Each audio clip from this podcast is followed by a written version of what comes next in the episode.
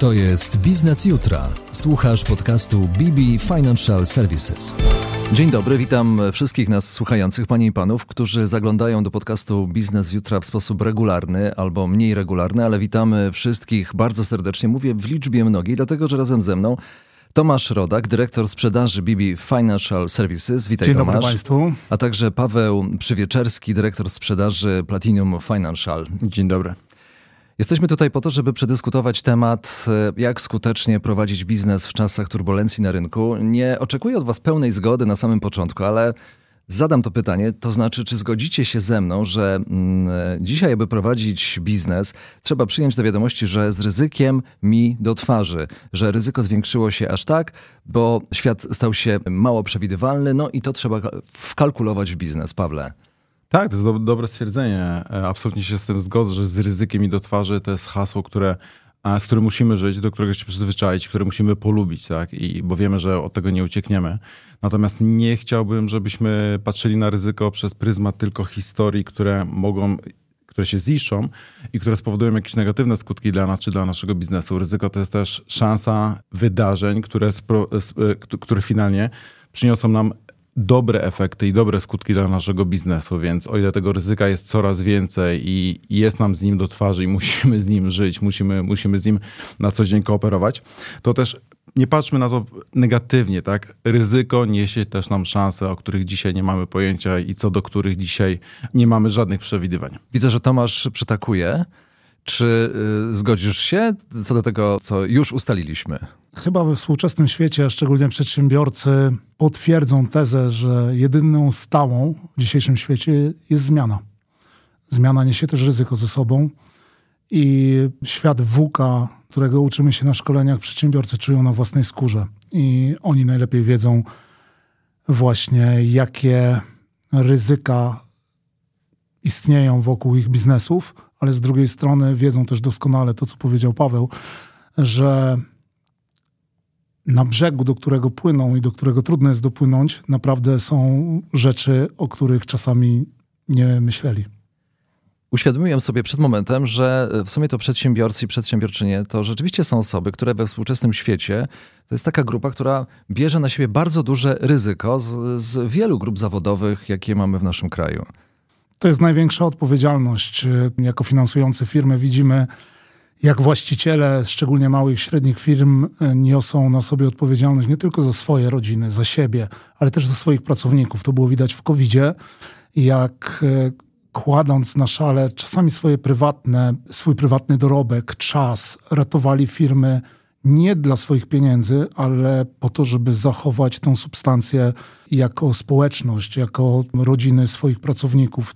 No to, to jest na przykład to piękno, które wynikało z tych tragicznych czasów.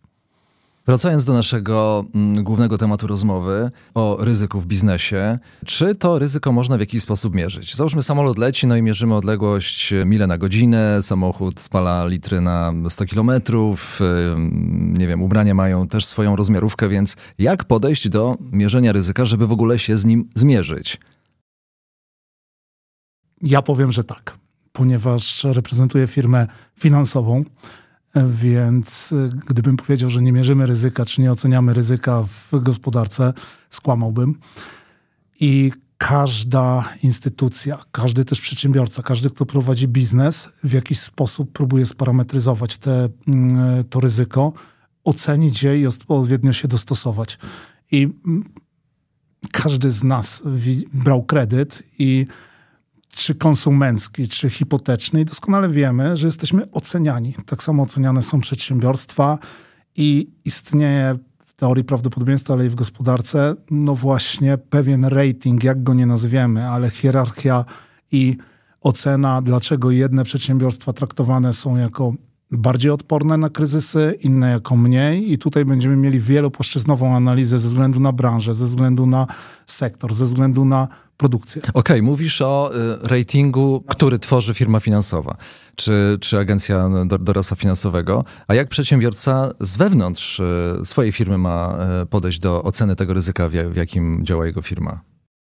No to tutaj najprostszy przykład jest kredyt kupiecki. Sprzedajemy komuś na termin płatności, powiedzmy wystawiamy fakturę na 30 czy 60 dni I wtedy powstaje pytanie u każdego przedsiębiorcy, czy za rury, które sprzedałem za 100 tysięcy złotych, za miesiąc otrzymam zapłatę. I muszę albo sam poznać swojego klienta, bo tak to się odbywa. Zdoby, on musi zdobyć moje zaufanie, ale oczywiście relacja to jest jedno, ale fakty to jest drugie, więc przedsiębiorcy mają na to sposoby i mają swoje narzędzia, bo jadą, spotykają się, ale korzystają też z zewnętrznych źródeł informacji, takich jak wywiadownie gospodarcze, jak ubezpieczyciele, jak właśnie partnerzy, na przykład finansowi, którzy w stanie są im zaproponować jakiś obraz. Decyzja należy do nich. A tak, absolutnie się z tym zgodzę, bo tak naprawdę warto i musimy, przedsiębiorcy muszą na co dzień analizować to, co się dzieje dookoła nich, tak? Czyli co robi konkurencja, jak się zachowują konsumenci, jak się zachowują ich kontrahenci, tak? I to są, to, to, to są te ich, takie wewnętrzne wskaźniki. Nie wiem, czy każdy z naszych przedsiębiorców, polskich przedsiębiorców dzisiaj ma swój katalog ulubionych wskaźników. Pewnie nie. Natomiast każdy ma swoje zachowania i każdy ma swoje obserwacje i to są ich mierniki, tak? gdzie, gdzie właśnie tymi miernikami to ryzyko sobie oceniają. Oczywiście wspierając się tym, o czym mówi Tomek, czy, czy, czy jakimiś tam wskaźnikami ogólnie ekonomicznymi, tak, podawanymi chociażby przez głos. Kiedy mamy już określone ryzyko, stopień ryzyka, znamy kontrahentów, no to wypadałoby też zastanowić się nad tym, jak poprowadzić firmę. I zastanawiam się nad tworzeniem strategii dłuższej niż, i tutaj właściwie zostawiam trzy kropki i oddaję Wam znowu głos. To znaczy, na jak długo należy tworzyć strategię w biznesie obecnie, Waszym zdaniem, Pawle? Przede wszystkim to należy tworzyć strategię, tak? bo, bo, bo znamy przykłady e, przedsięwzięć, które tej strategii przynajmniej z zewnątrz się wydawało, że nie miały, tak? Natomiast na jak długo to zależy? To, to zależy niestety od wielu czynników, od gałęzi, w jakiej przedsiębiorstwo działa, tak? A czy to jest y, gałąź biznesu związana stricte z technologią, czyli gdzie te zmiany następują bardzo szybko i strategii tam nie można raczej ustalać na 5 lat, bo tak naprawdę nie wiemy, co zostanie wynalezione, co zostanie wdrożone za 4 tygodnie. To zależy od celu, czy my chcemy prowadzić bardzo ekspansywny, tryb działalności nas, naszego biznesu, czy już jesteśmy na takiej pozycji rynkowej, że prowadzimy, stabiliza- że prowadzimy taką stabilną politykę. Tworzenie strategii biznesowych zależy też od okoliczności, od tego, co się w danym momencie dzieje na świecie, albo co przewidujemy, albo co się chwilę temu wydarzyło, tak? Chwilę temu mieliśmy, można powiedzieć, pandemię, tak?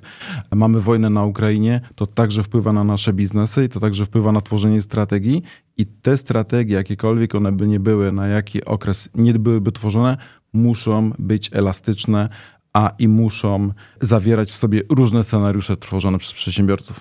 Moja obserwacja z ostatniego czasu też jest taka, że budowanie strategii uległo przemodelowaniu. To nie jest już ten tradycyjny model budowania twardych Exceli na 2 czy 4 lata, bo tak naprawdę trzeba co kwartał usiąść do tego Excela i zmienić te liczby, bo nasza rzeczywistość nas zaskakuje. I, i to podkreślają przedsiębiorcy, ponieważ oni muszą reagować tu i teraz. Więc z mojej perspektywy, patrząc na, na budowanie strategii, jest to pewna wizja, dokąd chcemy dotrzeć, ale już nie tak łatwo jest określić dokładnie wartość, na której chcę wylądować. Wiem, w którą stronę lecę, ale nie wiem na jakiej wysokości. W różnorodności czynników, które wpływają na biznes, wymienił je Paweł, że pandemia, e, efekt postpandemii e, chyba wciąż jest odczuwalny czy, czy skutki wojny mm, w Ukrainie. Które z Was są najbardziej stresogenne dla firm? Coś, co powoduje, że, że przedsiębiorcy rzeczywiście, no, załóżmy co te trzy miesiące, jak, jak przychodzi do korekty strategii, mają duży problem. Mi najbliższa sercu, z jednej strony, bo w tym się specjalizuję, ale z drugiej strony widzę, że jest płynność finansowa. Jest to najbardziej stresująca dla przedsiębiorstwa sytuacja, jej brak tak naprawdę, bo powoduje paraliż tego organizmu, którym jest firma. Jest to jak krwiobieg. Jeżeli my, krew przestaje krążyć, to trudno myśleć o tym, żeby się rozwijać, żeby zarabiać, żeby myśleć o długim planie, bo tu i teraz brakuje mi energii do normalnego funkcjonowania.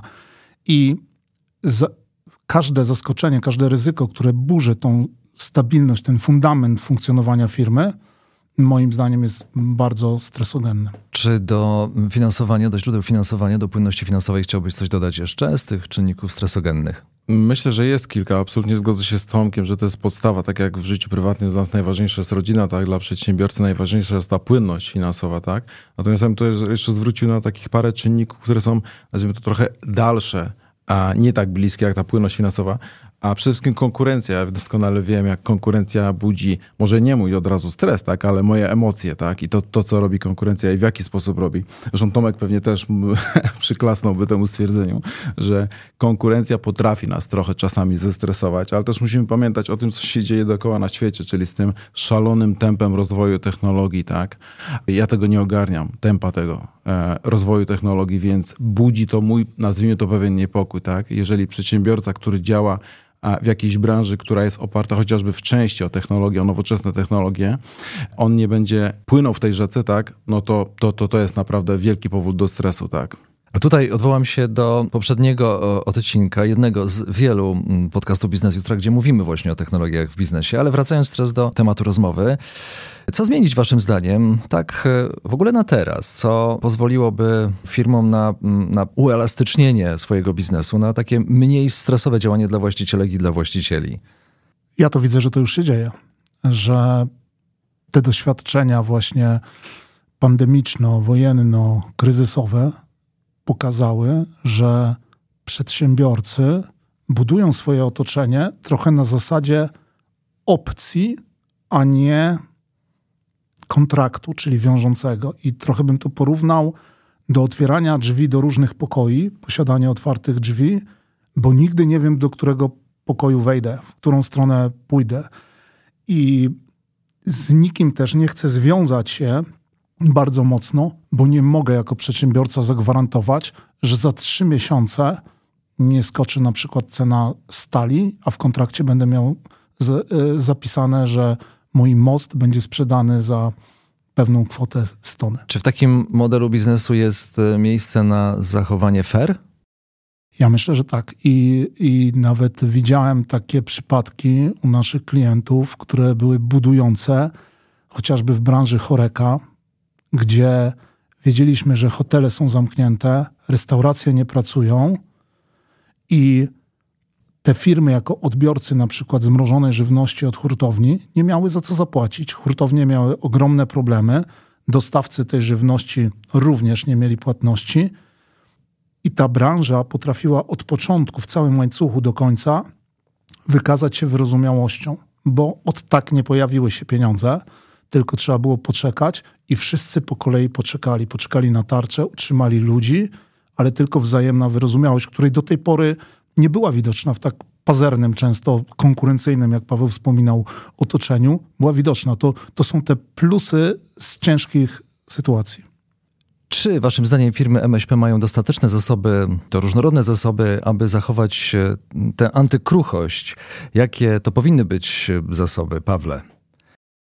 Ja myślę, że nie chciałbym generalizować, tak, ale, ale nie, nie sposób dzisiaj wszystkich branż, że tak powiem, omówić i e, odnieść się do nich. Nie wydaje mi się, żebyśmy wszyscy, żeby wszyscy przedsiębiorcy byli o tej wspomnianej przez ciebie antykruchości, e, do tej antykruchości przygotowani, bo to, to, to jest jakaś dla mnie ta antykruchość, to jest taka odporność na szoki, tak. Szokiem na pewno jest wojna na Ukrainie, szokiem na pewno była pandemia i widać, że nie jesteśmy, wówczas może nie byliśmy do tego przygotowani, a to, co Tomek powiedział, to się zmienia mocno, tak. I, i widać te strategie, które są budowane, ta elastyczność, która gdzieś wchodzi w prowadzenie biznesu i to, o czym chociażby wcześniej powiedziałeś, te zasoby są przez polskich przedsiębiorców stawiane na coraz wyższym poziomie z jednej strony świadomości, ale z drugiej strony też na wdrażaniu ich e, w, w, w takim codzienne prowadzenie biznesu, czyli budowanie rzeczywiście elastyczności zespołów, tego jak firma jest prowadzona, jak ludzie pracują, odniesienie się do, odnoszenie się do kooperantów, do partnerów, czy też budowanie relacji z klientami, pozyskiwanie tej wiedzy tak naprawdę o tych klientach, o ich zachowaniach i o tym, co się może wydarzyć, jeżeli wydarzy się dany czynnik na, na świecie, czy gdzieś w biznesie, tak, czy w, w konkurencji. Wspomniałeś, Pawle, o tym, że firmy powinny też pomyśleć o klientach. No, no jasne, że tak powinno być, bo na tym polega biznes. I teraz, jak zrobić to, aby zrozumieć logikę działania rynku od strony klientów właśnie? Zewsząd słyszymy, że to, e, to są grupy bardzo kapryśne, jednostki bardzo kapryśne, że no czasami zachowują się w sposób nieprzewidywalny, ale też ludzie poszukują dla siebie najlepszych okazji. Jak e, biznes powinien podejść do, do tych relacji, do relacji z klientami, z klientkami, aby ich utrzymać e, jak najdłużej przy sobie? Z mojej perspektywy, o ile małe i średnie przedsiębiorstwa są bardziej kruche, bo małe, małemu jest trudniej. Taka jest prawda generalnie. To właśnie w tym drugim obszarze relacji one często wygrywają. Wygrywają właśnie tym, że tam nie ma technokratycznego biznesu, ale są właśnie relacje. Spod, przyjeżdżam do swojego dostawcy, który od 20 lat prowadzi firmę, pracuje tam ze swoją rodziną.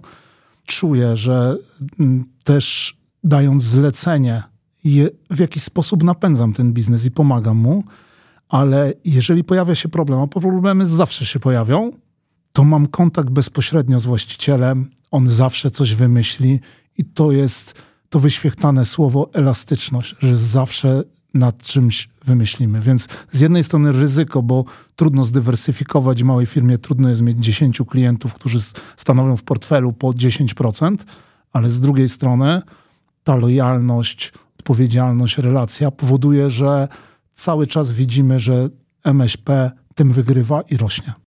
Wiecie, nie chciałbym, żebyśmy doszli do takiego wniosku, że załóżmy po jednej stronie jest duży korporacyjny biznes, który wykorzystuje nowoczesne technologie, bo ma dostęp i ma na to po prostu finanse, a po drugiej stronie jest MŚP i, i są relacje, takie czysto ludzkie relacje i znajomość klienta omalże koleżeńska czy wręcz przyjacielska. Bo to chyba te, też nie powinniśmy tak, tak rozgraniczać, prawda? Bo MŚP chyba też, żeby, żeby też szukać impulsów dla swojego rozwoju, powinny poszukać szansy w rozwoju technologicznym. Ale to nam nie przeszkadza, moim zdaniem. To nam nie przeszkadza, bo zamawiając aplikację w małej firmie, zupełnie technologicznie nie odstającej od standardów na rynku, mm, czyli technologia top na poziomie korporacji, ale plus relacja. Jasne. Te dwie części biznesu mogą się z, z, uczyć od siebie tak naprawdę. Korporacja a, powinna się uczyć i może się uczyć od MŚP relacji, jak wyłączyć tylko i wyłącznie tą technologię jednak te relacje budować na linii człowiek-człowiek, a nie tylko człowiek-automat czy człowiek-aplikacja. Z drugiej strony na pewno MŚP musi inwestować, tak jak Tomek mówi, chociażby w aplikacje czy w rozwiązania technologiczne, coś uszknąć z tych korporacji, które mają wielkie zasoby finansowe i wielkie kompetencje ku temu, żeby także na tym rynku MŚP trochę tej technologii wdrożyć i dołożyć do tych relacji, które, tak jak Tomek wspomniał, dla mnie absolutnie są podstawą biznesu dzisiaj na, i, i, i łączą bardzo mocno biznes versus klient, ale też biznes versus kontrahent. To może, to może w ten sposób zadam pytanie. Czy spotkaliście się z takim podejściem w MŚP, że właścicielka albo właściciel rzeczywiście korzysta z możliwości technologii tak głęboko, i to nie tylko służy do tego, żeby załóżmy utrzymywać kontakt SMS-owy czy mailowy z, klientami, tylko że analizuje, analizuje dane po to, żeby wzbogacać model biznesowy o, o nowe produkty. Miałem tą przyjemność współpracować z małymi firmami, można by je nazwać technologicznymi, które na tym właśnie oparły swój core biznes. Szukały na platformach e-commerce swojej niszy, konstruowały dzięki swojej wiedzy, wiedzy swoich właścicieli specjalne roboty, które, no już nie wnikając w technologię, ale wychwytywały te miejsca rynku, gdzie marża, potencjalna marża była najwyższa i tam lokowały produkty, które najwięcej dla nich zarabiały, handlowały w całej Europie. No, to, to jest właśnie przykład szukania tej niszy. Po mojej stronie mogę powiedzieć o przykładach, które są na moim dzisiejszym rynku pośrednictwa finansowego. Tak? A kiedyś pośrednik finansowy to była osoba, która miała swój duży zeszyt, tak? swój duży kalendarz, tam notowała wydarzenia z życia biznesowego swojego i swoich klientów. Dzisiaj ci ludzie inwestują w jakieś małe CRM-y, w swoje, zaczynając oczywiście od swojego ukochanego Excela, tak? ale przechodzą na swoje CRM-y, gdzie w małym stopniu, ale analiz- budują sobie rzeczywiście te takie bazy danych o swoich klientach, o tym, co tam, co u tych klientów słychać. Analizują te dane, analizują sprzedaż, analizują takie dane behawioralne, wręcz sprawdzają w jakich, z, z jakiej geografii chociażby klienci, na jakie produkty do nich przychodzą, tak? I na podstawie tej wyciągają różne wnioski, a na podstawie tych danych, na podstawie tych analiz są w stanie przygotować sobie własne swoje bazy wewnętrzne klientów, którym wydaje im się, że z tych analiz wynika, że powinni im zaoferować produkt, który nagle wchodzi na rynek, tak? Albo jakąś super promocję danego banku, danego faktora, czy, czy danej spółki leasingowej, czy innego dostawcy produktów. Także to się dzieje i, i, i to jest fantastyczne, bo my widzimy na, w ostatnich latach to przejście, tak? Od tego zeszytu, od tej kartki, po tą aplikację, po tego Excela i pod jakieś małe CRM-y, które pewnie coraz bardziej będą się rozwijać. Który z biznesów jest bardziej rozwinięty pod tym względem ucyfrowienia B2B czy, czy, czy B2C w Waszej ocenie? Ciekawe pytanie. Tak, szukam w głowie odpowiedzi, ale nie znajduję tak szybko, bo znajduję przykłady mm, i na tą, i na, na tą drugą stronę. Powiedziałbym, że jednak chyba mm, B2C da się szybciej scyfryzować, ponieważ obracamy mniejszymi wolumenami, produkty są bardziej mm, standardowe, możemy operować. Jak gdyby liczba potencjalnych klientów tworzy większy zbiór statystyczny, gdzie możemy z punktu widzenia modelowania biznesu upatrywać szanse. B2B jest bardziej zróżnicowaną e, grupą odbiorców, potencjalnych klientów i tam to indywidualne podejście na pewno jest na wyższym poziomie. Nie wiem, Paweł, to, to, to, z, Tak, absol absolutnie. E, big data to są przede wszystkim dane, tak? A patrząc dzisiaj na polski rynek mamy powiedzmy około 38 czy tam zaokrąglając 40 milionów rekordów w takiej bazie, tak? Przedsiębiorców mamy póki co trochę mniej, tak? Więc e, gdybyśmy chcieli przeanalizować te dwie bazy, no to znacznie więcej a, wniosków, danych wyciągniemy z tego B2C. Jesteście obaj przedstawicielami branży finansowej, no i trudno też nie zapytać o, o, branżę finansową, bo jeszcze mnie to ciekawi, to znaczy, czy wasza branża jest przygotowana na to wszystko, o czym rozmawialiśmy, to znaczy na te turbulencje i jakimi produktami może podeprzeć biznes, który, który no załóżmy, że jest w potrzebie albo będzie w potrzebie? To jest wyzwanie przed całą branżą. Branża finansowa trochę jawi się jako taka skostniała grupa firm, które wszystko mają właśnie policzone, przewidywalne. Podstawą udzielenia finansowania jest ten kosmiczny biznesplan, ale my też się zmieniamy i my nas też ostatnie lata nauczyły bardzo dużo i też uelastyczniamy swoją ofertę. I jak patrzę na to, to można porównać trochę firmę, jak każda firma ma swój cykl życia.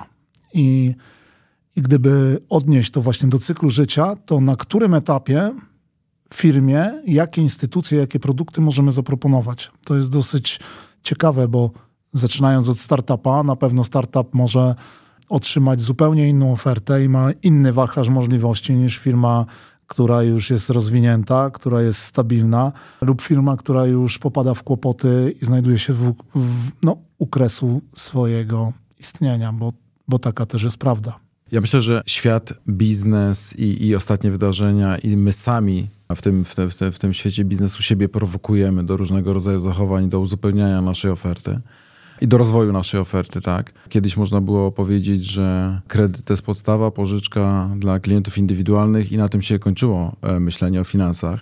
A Tomek jest doskonałym przykładem, jego firma, e, jego branża, tego jak factoring fantastycznie wszedł w polski rynek i, i rozwija ten rynek. Patrząc na, na, na, chociażby na brokerów finansowych, na, na branżę, którą ja reprezentuję, tak, My staramy się dostarczać naszym partnerom wszystkie narzędzia, wszystkie produkty, które spowodują, że oni będą mieli ofertę dla swoich klientów, dla potencjalnych klientów, a co za tym idzie, ich biznes będzie budowany stabilnie, będzie zdywersyfikowany i będzie odporny na zawirowania, na różnego rodzaju szoki, tak? Więc a z jednej strony te, te pożyczki i kredyty, o których wspominaliśmy, factoring, czyli rynek, którego Tomek jest przedstawicielem, leasing, ubezpieczenia, produkt opierający się na finansowaniach dzisiaj w tak silnie rozwijającym się rynku internetowym, tak? oparty na bramkach płatniczych chociażby, czy na płatności na terminalach. Codziennie wyskakuje coś nowego, a i codziennie każdy przedsiębiorca, który przychodzi do nas, do naszych partnerów, nazwijmy to, prowokuje nas do tego, żebyśmy pomyśleli o jego biznesie i jakie rozwiązanie mu znaleźć. Tak? Nie dalej jak tydzień temu ja rozmawiałem z Tomkiem i z Tomka ludźmi i, i z innych branż, z innych, przepraszam, z, z innych firm faktoringowych szukaliśmy rozwiązania dla jednego z klientów. Dzisiaj go nie mamy, ale już z kilkoma innymi osobami myślimy, w jaki sposób tą firmę, e, tej firmie pomóc, tak? w jaki sposób ją wesprzeć. Tak? Więc ta prowokacja, a nazwijmy to i te wydarzenia, które dzieją się systematycznie ostatnimi czasy prowokują nas do, do, do, do, do zmian i do, do, do szukania, stała się nieodzownym tym elementem rynku. W naszej rozmowie pojawił się obraz pokoju z dużą ilością drzwi. Pozwólcie, że dorzucę jeszcze obraz e, takiego biznesowego ninja, czy to będzie ona, czy on. To jest osoba, która potrafi świetnie zachować równowagę, orientuje się w przestrzeni, może naprawdę wiele. Czy zgodzicie się ze mną, że, że to właściwie jest taki, taki obraz przedsiębiorcy, który, który, do którego oni powinni dążyć? Taka alegoria przychodzi mi do głowy. Dobra alegoria, fajna. Mi, mi, to się podoba, bo wręcz ocieka takim dynamizmem, tak? I, i czymś, co, co, co to, to, Tomek też potwierdzi, co w sprzedaży uwielbiamy i lubimy, tak? Możemy tu posiedzieć przy mikrofonach cicho i znaczy spokojnie, bo cicho to nie, ale spokojnie przez te pół godziny, ale za chwilę popędzimy i to, tak, tro, tak trochę jak, jak w, ty, w, tym świecie, jak, jak ninja jesteśmy. Natomiast najważniejsze jest to, żeby każdy z tych przedsiębiorców czuł się dobrze sam ze sobą, ze swoim biznesem i fair wobec siebie, wobec swoich kontrahentów i wobec swoich klientów klientów i czy on będzie miał formę ninja, czy będzie, miał, czy będzie bardziej w formie przysłowiowego mnicha, ale będzie to mu przynosiło efekty, on się będzie dobrze z tym czuł, jego klienci, jego kontrahenci będą chcieli z nim współpracować, niech będzie mnichem. W moich oczach to przedsiębiorcy są już ninjami. Patrząc na skalę akceptacji ryzyka, ich odwagę, y, branie odpowiedzialności na tle społeczeństwa, to są wyjątkowe jednostki. Tomasz Rodak, dyrektor sprzedaży BB Financial Services i Paweł Przywieczerski, dyrektor sprzedaży w Platinum Financial. Bardzo dziękuję za rozmowę. Dziękujemy pięknie. Dziękujemy. To jest Biznes Jutra. Słuchasz podcastu BB Financial Services.